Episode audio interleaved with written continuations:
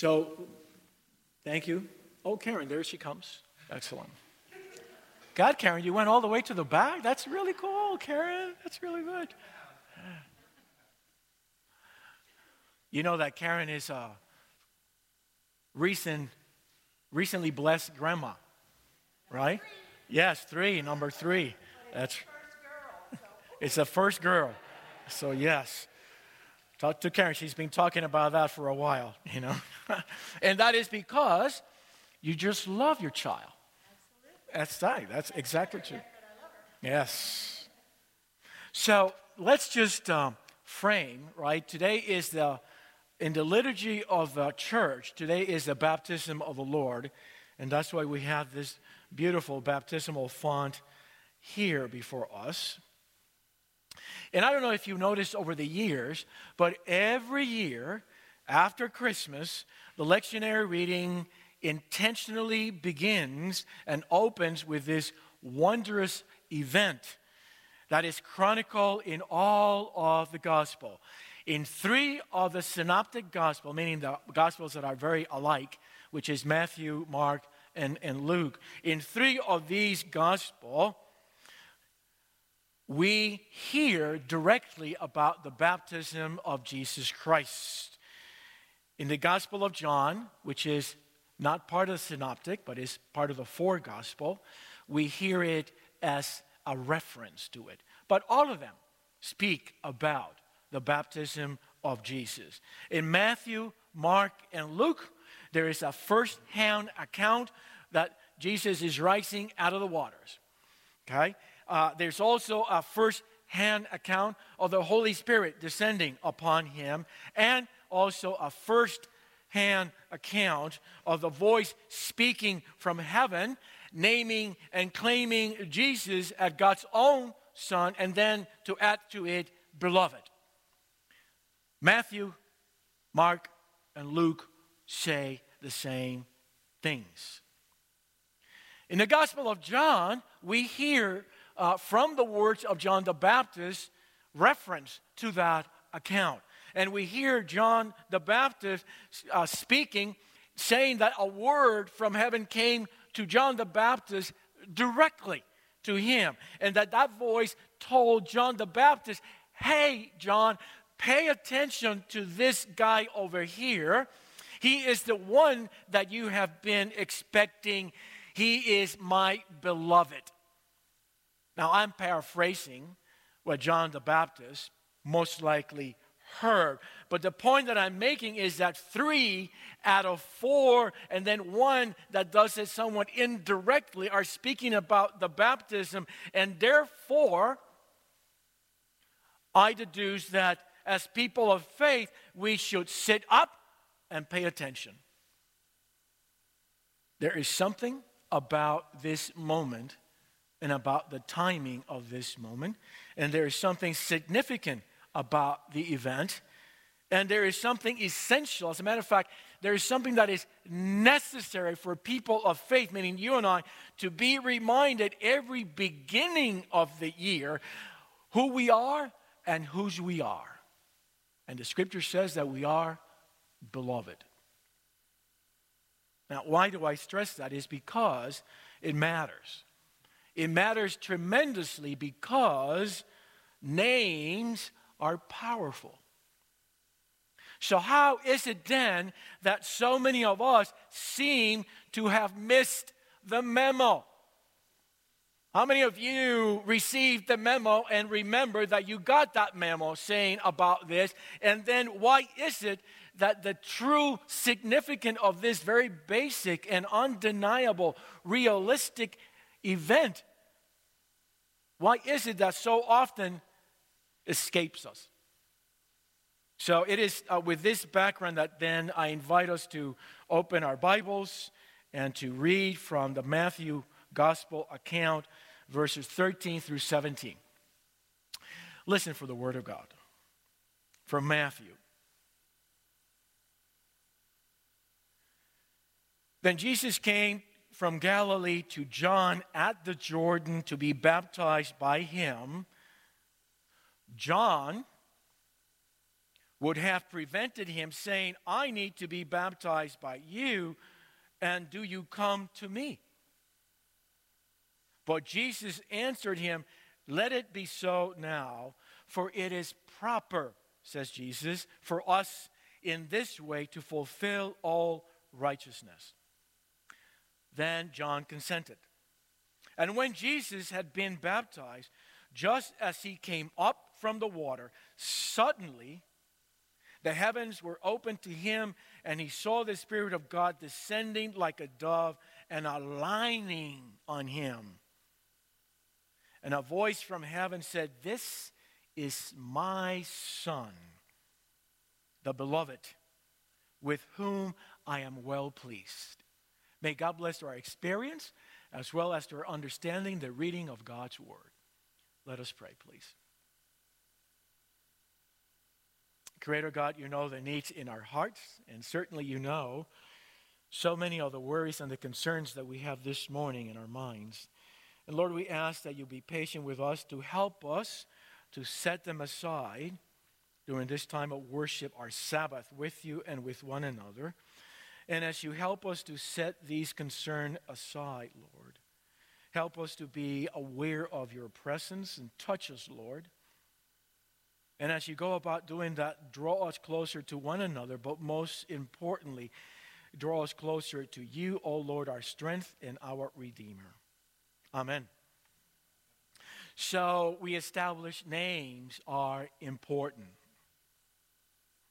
Some we have chosen, others have been chosen for us.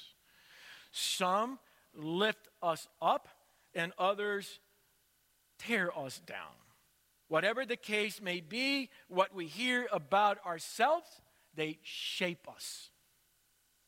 Whatever the case may be, what we hear about ourselves, they shape us. Names give shape and form to whom you are. If a child lives with criticism, he or she is going to learn to become a bully. If a child lives in an environment of hostility, that child learns to become aggressive and fight. When a child lives in fear, that child learns to be anxious. On the other hand, if a child lives with tolerance, that child learns to be patient. When a child lives in an environment of encouragement, she or he learns to be more confident. If a child lives with honesty, he or she learns the truth. If a child lives with fairness, they learn about justice. When a child lives with acceptance, they learn how to love and be loved. What we hear and what we are told about ourselves shape us. Jan Richardson is an artist. She is a writer and she is also a minister of the Word and Sacrament in the United Methodist Church. And she tells this story that is passed along from a friend of hers and colleagues of her, Janet Wolf. The story goes like this Years ago, a woman named Fayette found her way to the church that her colleague pastor in Tennessee. Fayette lived with mental illness and lupus and was also homeless without a home. She joined the new members class, and the conversation about baptism especially grabbed her imagination. And during the class, Fayette would ask again and again, and when I am baptized, I am and the class would respond accordingly to the things that they have learned about baptism. They would respond, You are beloved, precious child of God, and beautiful to behold. And Fayette would say, Oh, yes. And the discussion will continue. Finally, the day of Fayette's baptism came. Fayette went under the waters and she came up, blowing water through her lips and cried. And she said, as she cried out loud, And now I am And the entire church called back to her and says, You are beloved, you are a precious child of God, and beautiful to behold. And Fayette called back to the church and said, Oh, yes. And suddenly they were all enmeshed in the love of God. Two months later, Janet receives, the pastor, Janet receives a phone call. And Fayette, vulnerable as she was, had been found beaten and raped and was at the county hospital. So Janet went down to the hospital to see her, and when she came to the room, she saw Fayette from a distance pacing back and forth. And when she got a little closer to the door, to the door, she heard Fayette softly speaking and repeating to herself over and over and over again. And she got a little closer to her and heard what she was saying. And Fayette was saying to herself, I am beloved. I am beloved. I am beloved. And as she said the words, Fayette turns and she sees her pastor standing there, and she looked at her and said, I am beloved, precious child of God. And then, catching her sight of herself in the mirror, her hair is disheveled, blood and tears are just coming down her face. Her dress is torn and dirty. She started again to say, I am beloved, precious child of God. And now, looking at herself in the mirror, she added, And God is still working on me. If you come back tomorrow, I'll be so beautiful, I'll take your breath away.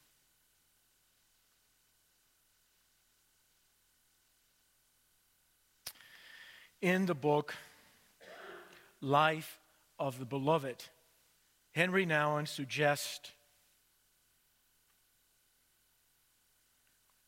Henry Nouwen suggests that it is very difficult, if not easy, to hear that voice of being called beloved, to hear that voice in a world filled with voices that shout, You're no good, you're ugly, you're worthless, you're despicable, you're nobody. These are the words, Henry Nouwen says, that lead us to the trap of self rejection.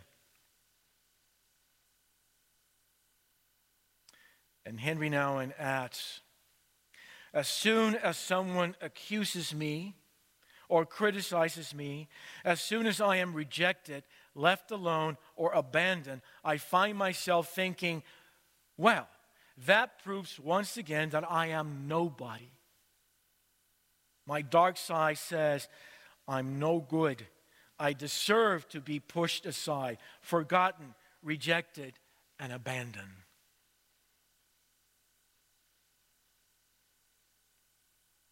Friends, we may be living in a time when the question of identity has never been more pressing. And what a wonderful and clear affirmation to hear at the beginning of this new year, to hear the words, You are my beloved, with whom I am well pleased. These are the words, by the way, that God spoke first. Out of God's mouth, these are the first words that God speaks to Jesus. And even more than this, these are the first words that God speaks to everyone. Can you imagine that? That the first thing that comes out of the mouth of God, these are the first words that comes out of the mouth of God. And they happen to be the first words that God speaks to you, to us. In this new year, God says to you and to me and to this church of the open hands, You are my son, you are my daughter, and I am delighted with you. If we could only move beyond the sense of insecurity and unworthiness that often drives us and learn to trust in the fact that we are loved unconditionally by God who delights in us, we then will not be only experiencing a remarkable transformation within ourselves, but we will be seeing around us a remarkable transformation around the world. You see, baptism is nothing less than the promise that we are God's beloved children. That no matter where we go, God will be with us. That's what we were preparing in Advent. Emmanuel, God with us. And we open every single Advent Sunday. Oh, come, oh, come, Emmanuel, God with us. That no matter what we do or what we experience, whether it's deserved or undeserved, this is who we are first. Beloved. And that's the promise of Scripture. That's the promise of faith. That promise upon which all other promises rest. You are God's beloved. And that means all people. All. You understand what all means, right? We got some favorite people, we don't have some favorite people, but that means all people. And not only people, but that means all of creation. Martin Luther said that we should remember our baptism as often as we can. Every morning when you get up, whether it is that you take a shower in the morning or you just wash your face every morning, anytime that you encounter water with you, like yesterday was just pouring down, or maybe this morning you took a drink, ah, Mary's taking a drink of water. Every time that we encounter water, to be mindful and to be reminded about our baptism. And that's exactly what we're going to do in a few moments. That's why that baptismal font is here. In a few minutes, more than a few minutes, we're going to be singing the closing hymn. And all of us will be invited to come to the front and to remember your baptism. To remember what it's like to emerge out of the waters and to remember what it's like to have water run down your forehead. And if you have not been baptized, if you have not been baptized, to remember also God's promises to you as well that you are beloved. And just one other thing before we do that toward the end of our service as we walk up to the baptismal font and dip your finger in the font, I want you to think about this. Baptism for God is much more about, hear this out, baptism for God is much more about accepting who we have been all along, which is our identity before God as beloved. It is to accept whom you have been all along. When Jesus came forward to be baptized, it was an acknowledgement and the acceptance of his calling about who he already was. Acknowledging and accepting his calling of who he already knew he was. And the same is true for each and every one of us. In baptism, you and I say before God and before one another that we accept this blessing, beloved. We accept to be claimed and to be called beloved and promise then to live into such blessing all the days of our life so that you and I then become not only children of God, but agents of God for healing and comfort and bringing justice and love into this world. And as we dip our finger in the water, I would encourage you to please be intentional about remembering that what defines us is the name that is given to you only by God. And that name is beloved. May it be so for you, as I know it is true for me. Amen.